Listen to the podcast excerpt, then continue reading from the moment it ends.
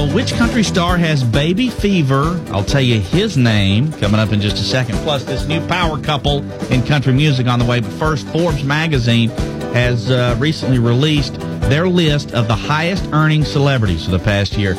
Number one on that list is Floyd Mayweather, the boxer. he's a, he, yeah, he's a, he's number one, 285 million last year. Not bad. Country stars, where are they? Well, Luke Bryan, the number one country star on that list, he's 45th, making 52 million in the past uh, 12 months. Garth is at 59 with 45 million, and uh, Kenny is 87th on that list with 37 million dollars. Not bad. Not a bad haul.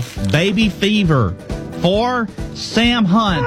Sorry, ladies. I know it was bad enough when he got married to Hannah Lee, but now it looks like, yeah, he's.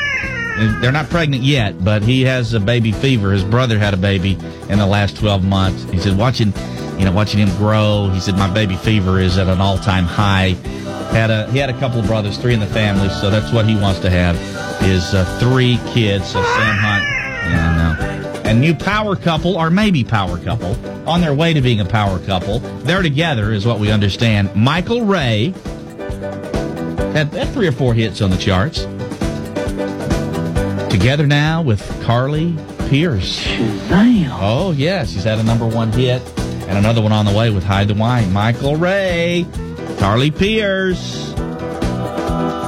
Together now. Viva